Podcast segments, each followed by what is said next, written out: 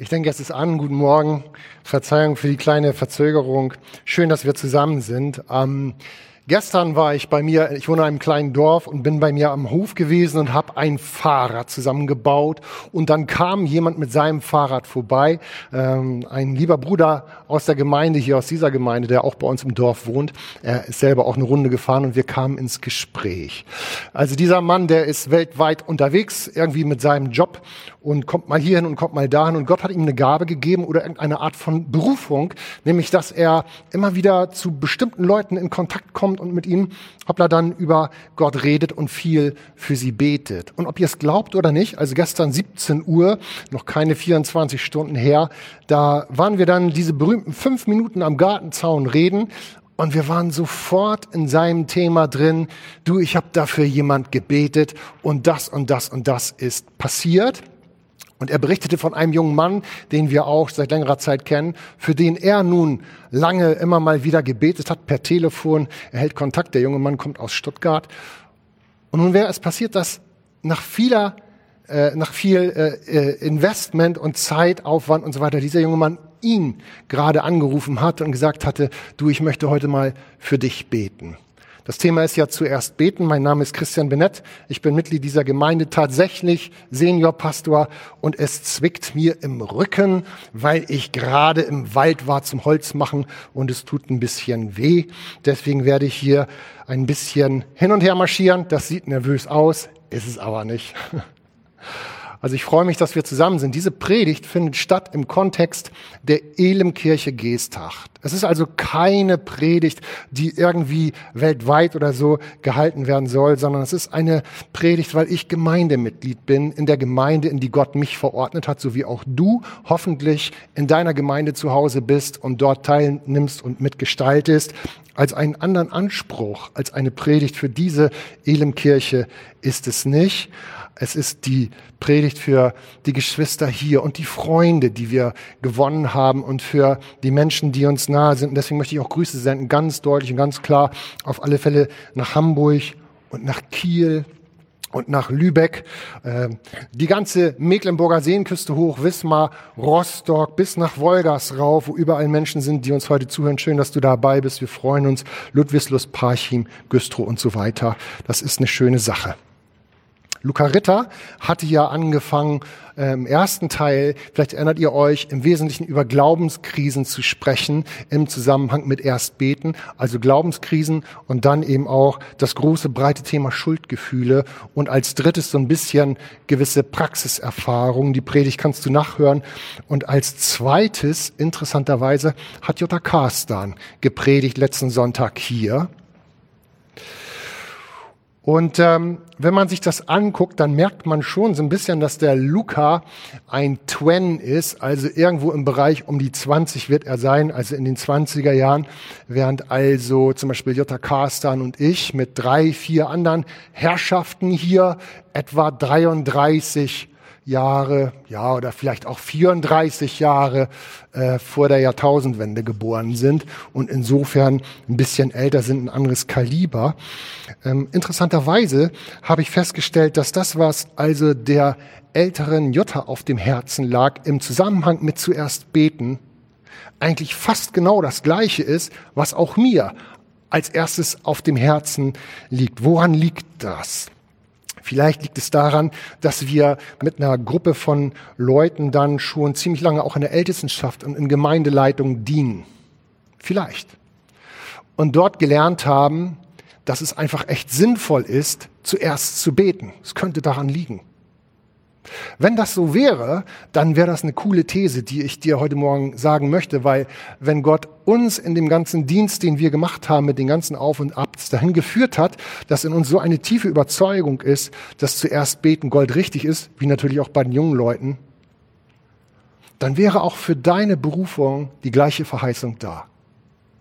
Wenn du in deinen Dienst kommst, wenn du in deine Nähe kommst zu Jesus, wo er dich einsetzen möchte, und darüber wollen wir heute ein bisschen sprechen, das hängt mit Gebet zusammen, wenn du mit ihm zusammen die Werke wirken wirst, die Gott durch dich und Jesus wirken will, dann wirst auch du die gleiche Erfahrung machen und diese Kraft von Gebet kennenlernen, ich bin mir sicher, und wir laden dich ein, dass du dabei bist. Aber Es könnte auch sein, dass es der Geist Gottes ist, der jeden Prediger immer wieder inspiriert. Jeder von uns, der dran ist, eine Predigt zu halten, eine Stunde zu halten oder Menschen zu begegnen, jeder von uns sucht Gott und lässt sich inspirieren durch das, was der Heilige Geist sagt. Also der Prediger, die Predigerin ist immer aktuell inspiriert vom Wirken, von der Kraft Gottes. Und das, was heute kommt, ist das, was ich, was wir gemeinsam für dich, für euch empfangen haben. Wir wollen zusammen teilen. Ich möchte einmal beten zu dir, Jesus, dass du deinen Geist ausgießt,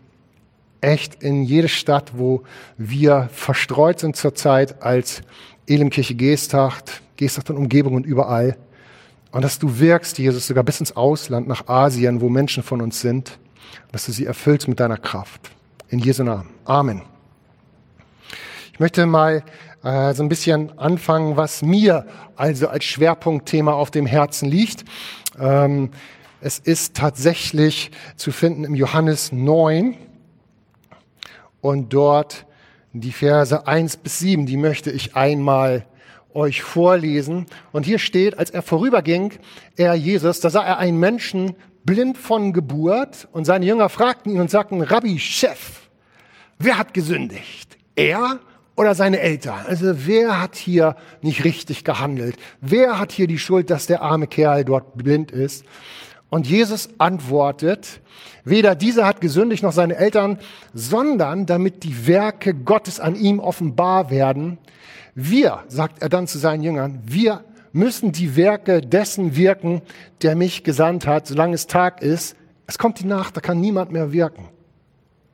Solange ich in der Welt bin, bin ich das Licht der Welt. Als er dies gesagt hatte, spie er, so schreibt es die Elberfelder, auf die Erde und bereitet einen schönen Teig aus dem Speichel und strich diesen Teig auf seine Augen.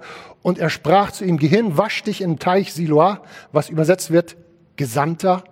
Dann ging dieser Mann hin, wusch sich und er kam sehend zurück. Das ist ein schöner Text.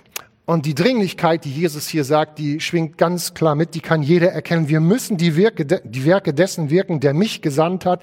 Solange es Tag ist, es kommt die Nacht, da kann niemand mehr wirken. Da ist eine Dringlichkeit drin. Und ähm, Jesus weiß sich selber als Gesandten vom Vater. Und das Interessante ist, dass er nicht sagt, ich muss die Werke wirken, sondern wir zusammen müssen die Werke dessen wirken, der mich Jesus gesandt hat. Ist cool, oder? Also sagt er ja seinen Jüngern, ich bin inzwischen Christ und ich zähle mich mal nach dem, was ich aus der Bibel lese, also auch zu seinen Jüngern. Also ich bin wir. Wir müssen die Werke wirken. Das begeistert mich, das macht mich macht mich echt froh und ich habe eine Menge Ideen, was ich jetzt alles machen könnte, damit wir zusammen die Werke wirken. Aber es schwingt bei mir als Mensch immer etwas mit, was diesen Jüngern eben auch mitschwingt. Das ist ein gewisser Dogmatismus, also eine gewisse Strenge. Hat er was falsch gemacht? Ist da ein Fehler? Du, der macht was falsch. Aber die Haltung von Jesus ist eine andere. Die Haltung von Jesus ist barmherzig und zugewandt. Positiv würde ich sagen. Also freudig freu dich und freu dich. Jesus hat eine andere Haltung, und ähm, die lässt er, die macht er hier bekannt. Und obwohl er sagt, wir müssen die Werke wirken und so weiter, ist doch völlig klar, dass in diesem Text er selber, Jesus, noch diesen Menschen heilt und die Jünger schauen einfach nur zu. Sie schauen am Anfang einfach nur zu. Das ist wichtig, dass wir Jesus zuschauen und Jesus uns zeigt. Er zeigt die ganze Zeit, wie er Gemeinde baut. Und das macht er nicht, um uns zu unterhalten oder uns irgendwie äh, in, in, ins, ins Kino zu bringen oder so oder uns zu begeistern, was er alles kann. Natürlich schwingt das auch mit, sondern er zeigt es uns, damit wir mit ihm zusammen das zusammen tun. Wir gemeinsam, du und ich, wir sollen die Werke dessen wirken, äh, der vom Vater gesandt hat. Diese Werke sind offensichtlich gut. Sie sind nicht anklagend, sondern sie sind heilend. Christen haben eine gute Botschaft.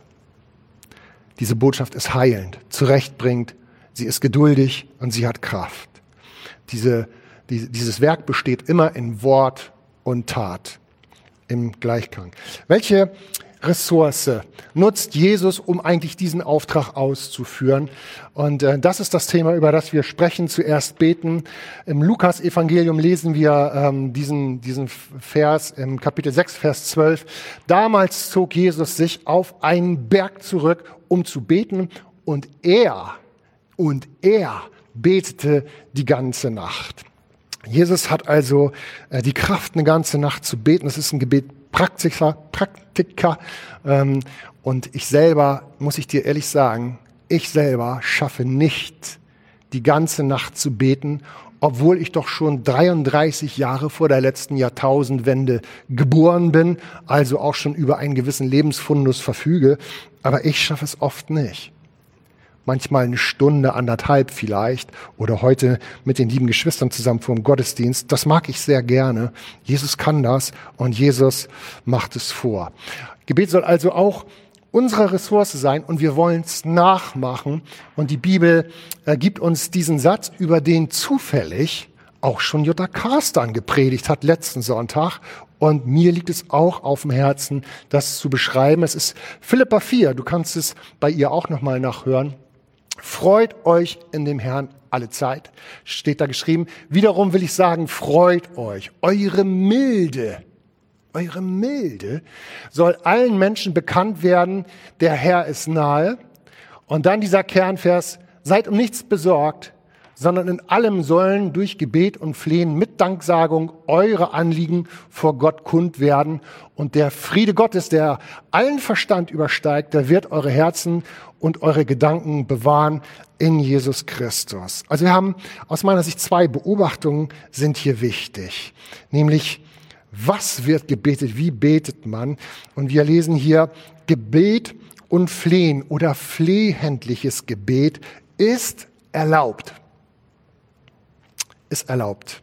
Das kennen wir Deutschen. Not lehrt beten. Not lehrt beten. Not ist immer gut. Also, das ist uns nicht neu. Das ist also eine Gebetsmotivation und eine Nachdrücklichkeit ist drin.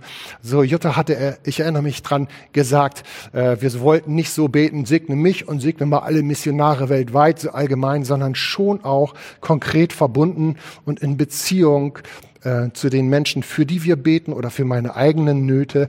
Das soll lebendig sein, dieses Gebet. Es soll nachdrücklich sein, fokussiert, vielleicht auch auf den Einzelfall. Natürlich beten wir auch für Missionare, das ist klar. Aber der Beter hat ein echtes Anliegen, ein nachfühlbares, ein konkretes. Er betet flehentlich. So schreibt es die Elberfelder Bibel. Und dann ist natürlich der Hinweis hier, das finde ich richtig cool, dass in einem Gebet auch immer die Danksagung mit drin ist. Also wer betet, ist auch ein, ist auch ein dankbarer Mensch. Finde ich toll, dass die Bibel uns das verordnet, eben auf der einen Seite Anliegen zu sagen, auf der anderen Seite auch ähm, zu danken. Wir kommen gleich noch auf Bibelstellen, da wird sich so richtig bedankt. Wir kommen auch auf Bibelstellen, wo wir merken, dass Jesus ein Lehrer ist, in der Nacht zu beten und so weiter. Ähm, Anliegen sind bei Gott willkommen. Fürbitte für Menschen, Situationen und Gelegenheit ist bei Gott äh, willkommen. Und so wie der Beter echte Anliegen hat, konkret für Situationen zu beten, hat er natürlich auch echte Gründe dafür, konkret Danke zu sagen. Die Elimkirche hier praktiziert das und wir beten für Anliegen, mehr oder weniger flehentlich, und wir danken auch ganz viel. So wie gestern am Gartenzaun wollte ich euch noch erzählen, aber ist jetzt keine Zeit zu. Da traf ich jemanden, der, ich glaube, ich hatte das schon. Gottes Mitgift an uns, die möchte ich dir auch unbedingt sagen zum Beten. Denn in diesem Vers der Vers 4, Vers 5 und auch der nachfolgende, der beschreibt einen bestimmten, ich nenne das mal Raum oder Atmosphäre von Gebet. Es, ich nenne das hier Gottes Mitgift an uns oder Gottes Mitgift an den Beter oder Gottes Mitgift an die Person, die mit Jesus gemeinsam die Werke dessen wirkt, der Jesus gesandt hat.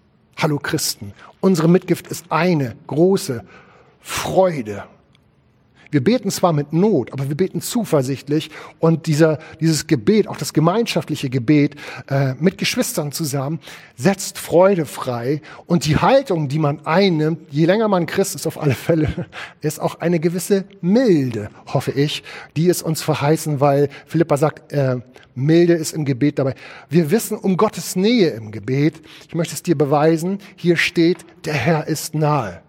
Eure Milde soll allen bekannt sein. Freut euch in dem Herrn. Wiederum sage, freut euch. Also von Gott kommt Freude und die drückt sich hier aus.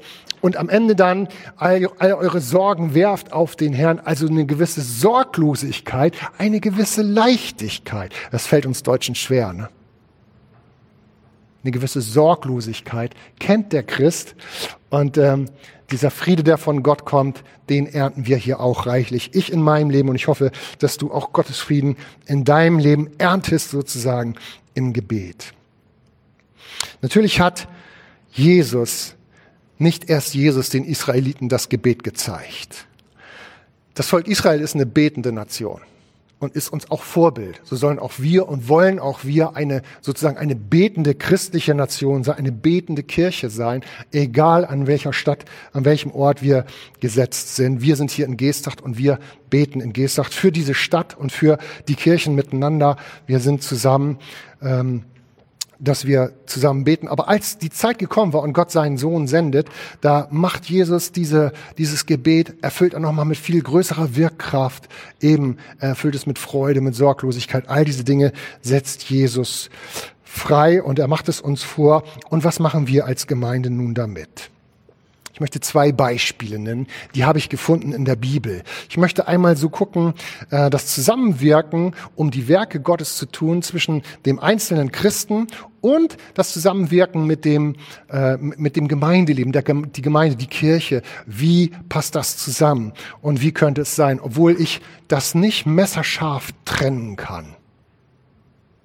Man kann das Wort Gottes nicht messerscharf in Lehrveranstaltungen und in, in, in Lehre und so weiter auftrennen. Es ist immer nur ein Versuch, eine Brille aufzusetzen und etwas zu ertasten, was einfach echt großartig ist. Aber ich traue mich mal und ähm, ich hoffe auf eure Nachsicht.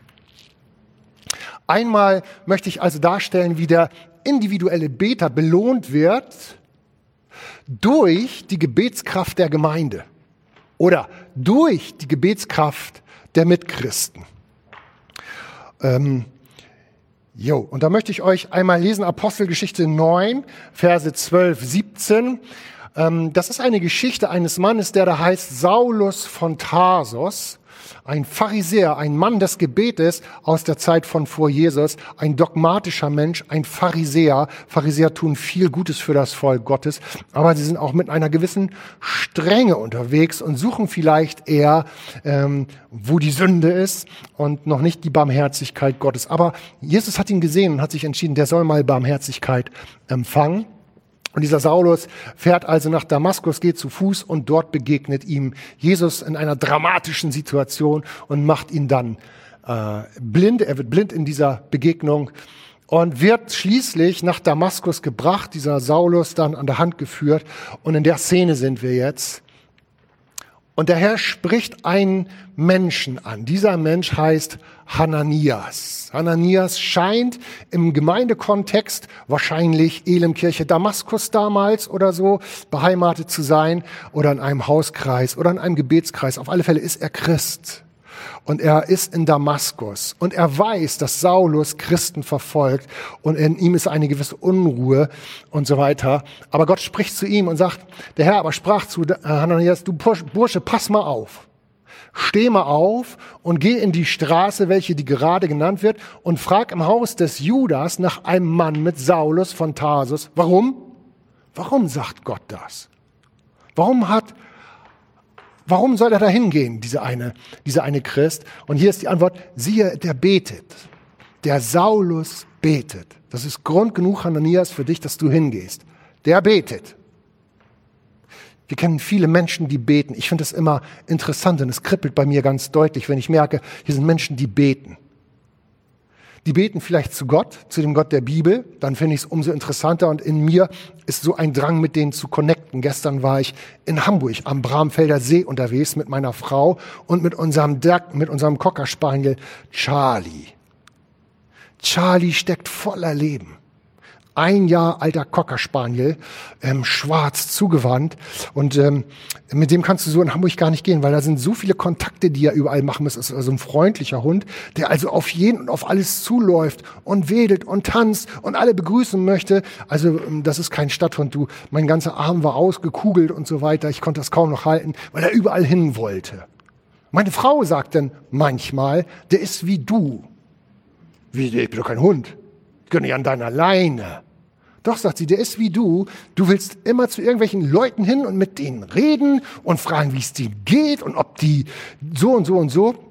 Und ich habe drüber nachgedacht, tatsächlich ist in mir so eine Freude drin, wenn ich merke, dass man mit Menschen über Gott sprechen kann, überhaupt Menschen zu begegnen. Und wenn die dann auch noch beten, dann ist das für mich ein toller Auftrag. Siehe, er betet. Das zieht mich an. Mich zieht es sogar an, wenn Menschen zu einem anderen Gott beten als dem der Bibel. Ich finde es interessant und möchte mit ihnen sprechen. Es zieht mich an.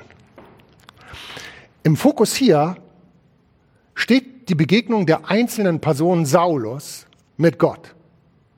Es geht um Saulus in dieser Geschichte. Saulus soll in, in, die, in die Beziehung mit Jesus weiter hineingeführt werden.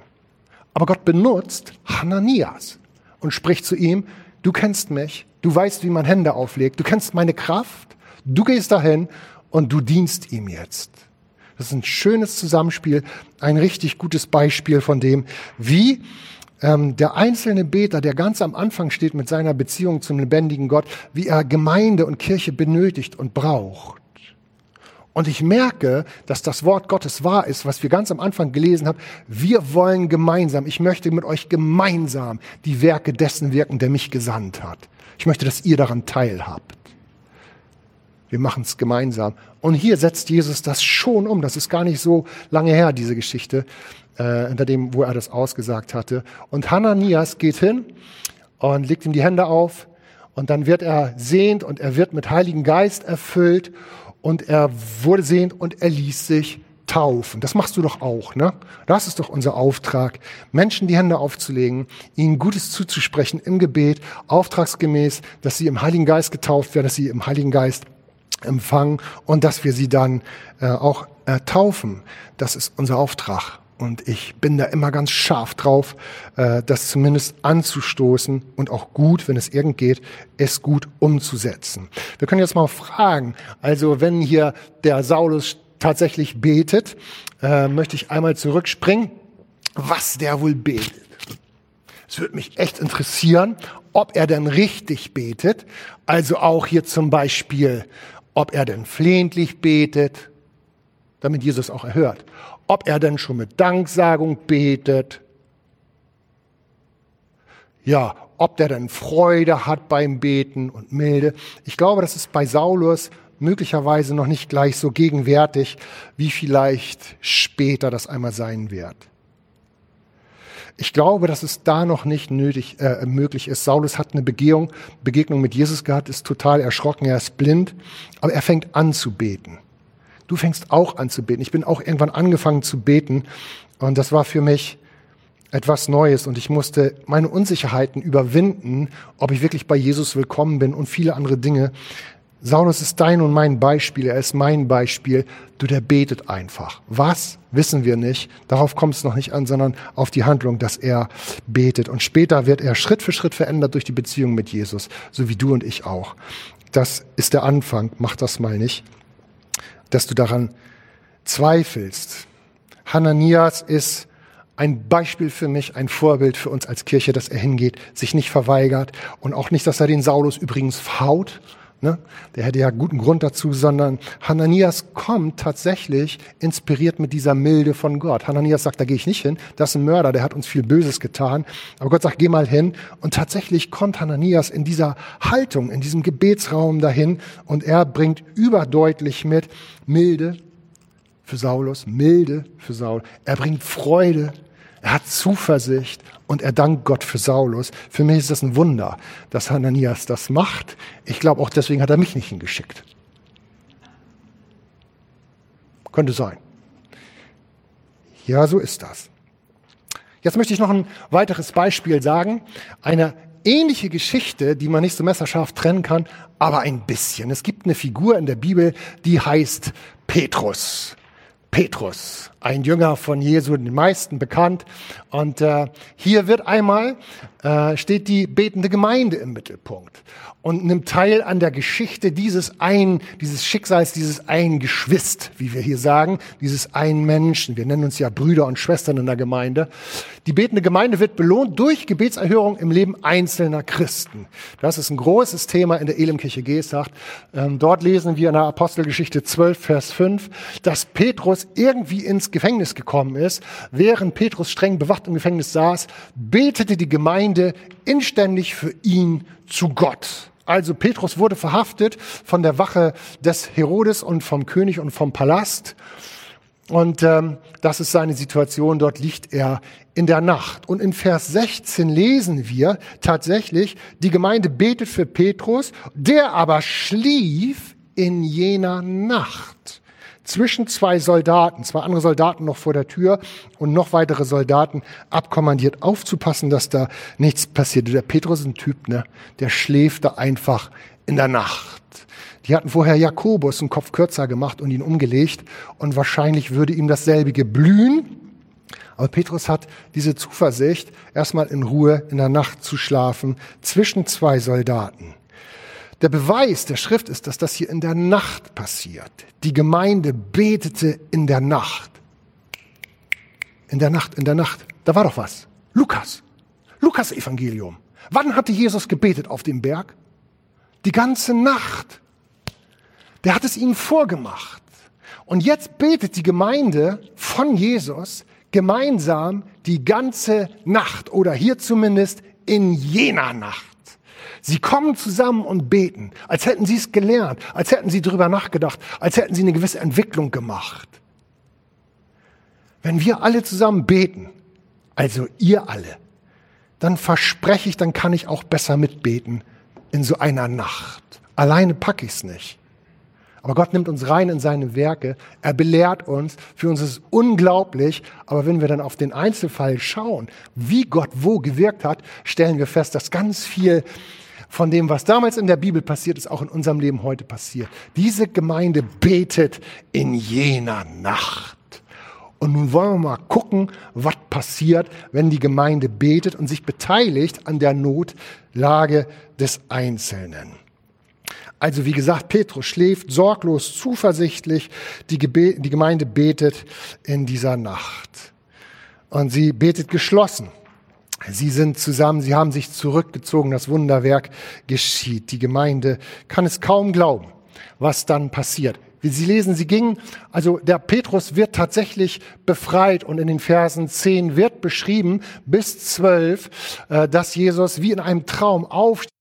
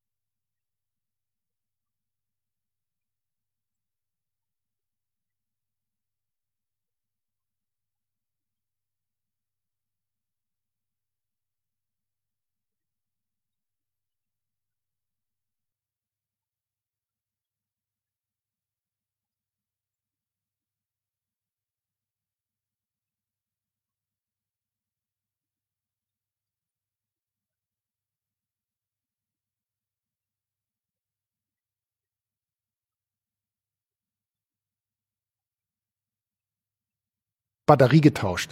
Möglicherweise ist meine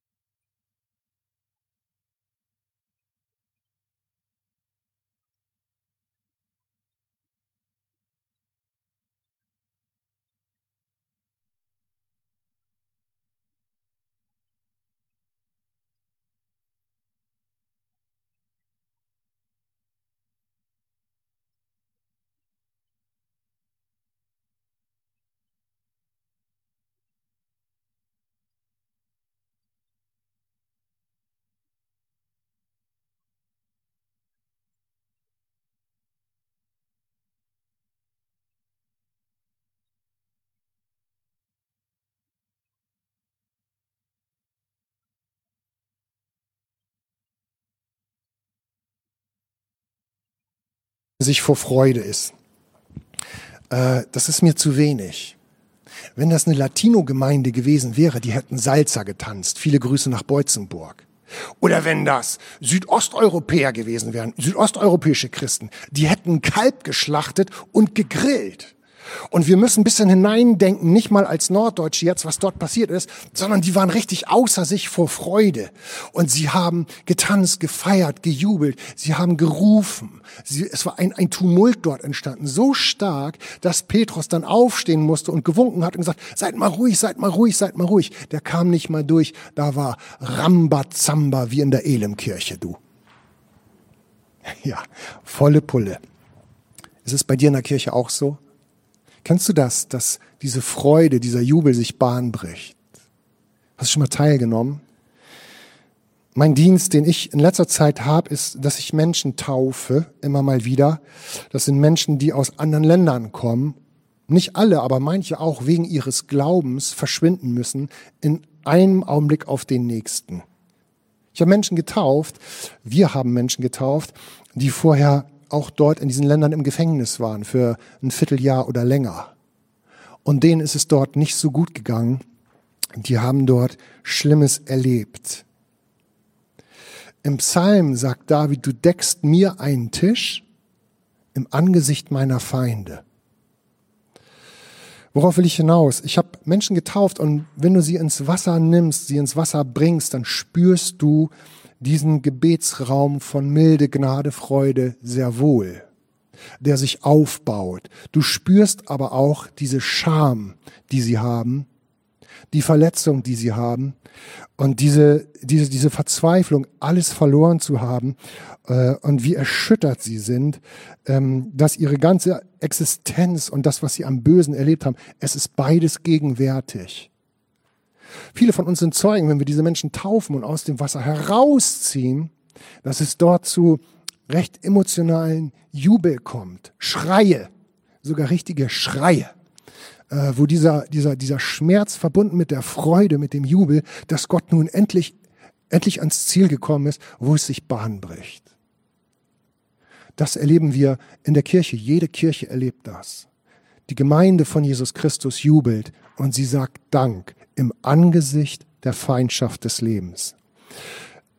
Und es ist auch für dich eine Verheißung, für dein Leben, so wie es auch für mein Leben immer wieder eine neue Verheißung ist. Beides ist da. Das flehentliche Gebet ist da und dieser unglaubliche Jubel ist da, auch wenn wir hier in Norddeutschland sind. Das ist eine Verheißung, die wir haben. Gott ist gut zu dir und zu mir.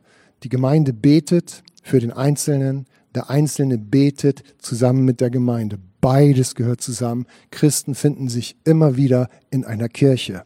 Das möchte ich nochmal sagen. Christen finden sich immer wieder zusammen in einer Kirche. Ich möchte zum Schluss kommen und dir ein bisschen was erzählen. Ähm, wie jede andere Kirche ist auch die Elimkirche in Geesthacht eine ganz normale, lebendige Kirche.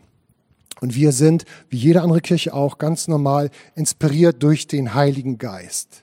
An jedem Tag in der Woche beten und leben wir hier. Wir sind ganz normale, fehlbare Christe, Christen, aber wir wirken die guten Werke dessen, der Jesus gesandt hat. Wir haben ein neues Haus gebaut ohne Keller. Wäre hier ein Keller, dann wäre dieser Keller voll. Er wäre übervoll von guten Gebetserfahrungen, äh, die wir gemacht haben. Aber wir verschenken das immer gleich wieder raus und bezeugen das, was Gott in unserer Mitte tut. Ich möchte aus meinem Dienst nur kurz ein, zwei Zeugnisse sagen. Ich erinnere mich, dass ähm, ein Mann aus Asien zu uns in die Gemeinde kam, der hatte Langeweile. Und er ist einfach mal mitgekommen in die Kirche. Er war dreimal in der Bibelstunde, dreimal in der Kirche, dann wurde er umverteilt in Mecklenburg-Vorpommern. Er war Flüchtling. Und ich erinnere mich, dass ähm, unser alter Vorprediger Herr Ritter, der Rabbi Ritter gepredigt hatte und ich habe es ihm leise übersetzt in Englisch wispernd in den Reihen. Und irgendwann, nach kurzer Zeit, konnte dieser Mann nicht mehr zuhören, sondern er schaute sich ständig um, leise, aber dringlich. Ich dachte, was hast du denn? Und dann sagt er zu mir, Christian, irgendjemand geht hier durch die Reihen irgendjemand ist hier, während der Mann da predigt. Wer ist hier? Wer geht hier durch die Reihen? Irgendjemand, der Kraft hat. Wo ist der Mann? Ich kann ihn nicht sehen, aber hier geht jemand. Du, das ist der Herr. Der Herr ist da. Und dieser Mann ist bis heute ein ganz lieber Bruder. Viele Grüße nach Wismar. Und er hat einen Anfang genommen an diesem Tag mit Jesus Christus. Und seit diesem Anfang betet. Er ist ein Beter geworden.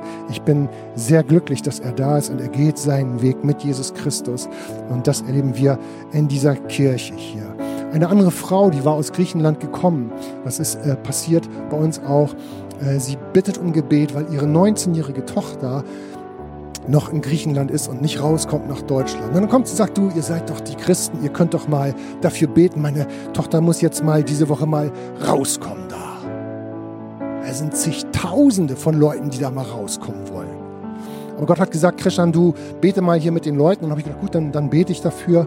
Und ich hatte wenig Glauben, muss ich dir ehrlich sagen. Also so flehentlich habe ich nun nicht gebetet. Aber eine Woche später habe ich unglaublich Danke gesagt, weil dieses Wunder geschehen ist. Und tatsächlich ist diese Tochter bei uns dann darauf in der Gemeinde erschienen und sagt, du hast für mich gebetet, ich bin aus Griechenland rausgekommen, ich bin jetzt bei meiner Mama. Und ich konnte es kaum fassen. Gott ist gut. Gott ist auch für dich gut. Gott hat so viel Gutes.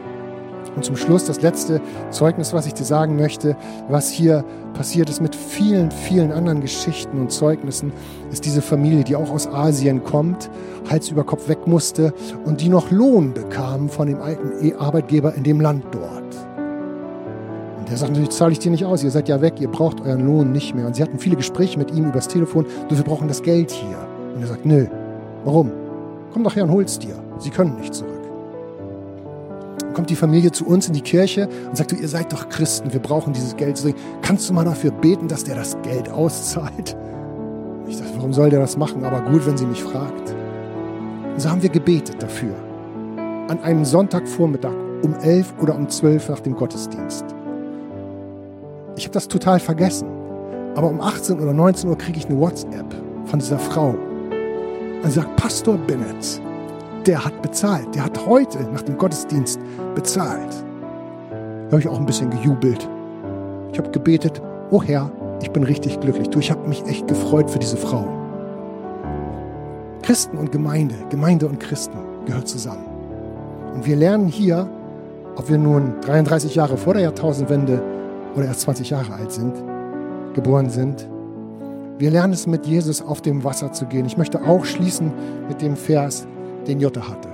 Matthäus 14, 28, 29, das ist mein Leib- und Magenvers.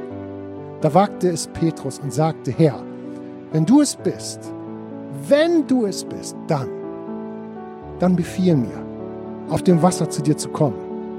Und Jesus sagt, komm, komm her. Gebet ist auf dem Wasser gehen, nicht beliebig, nicht mal immer mechanisch, sondern es braucht Beziehung. Ich möchte dir sagen, dass Gott dich aufs Wasser ruft. Ich bin so oft gerufen worden, zusammen also auch in der Eigenschaft als Ältester.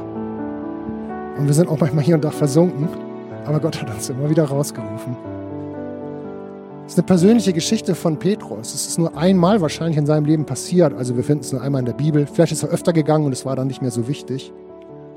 Es war vielleicht ein Moment von weiß nicht, einer Minute oder zwei, dass er auf dem Wasser gegangen ist und dann sank und dann hat Jesus ihn reingenommen. Wer weiß das schon?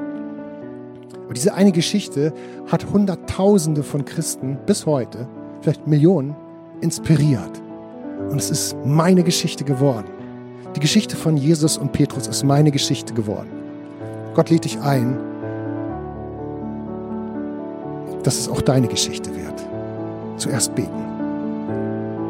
Ich freue mich, dass du mir zugehört hast und sage Tschüss, bis zum nächsten Mal.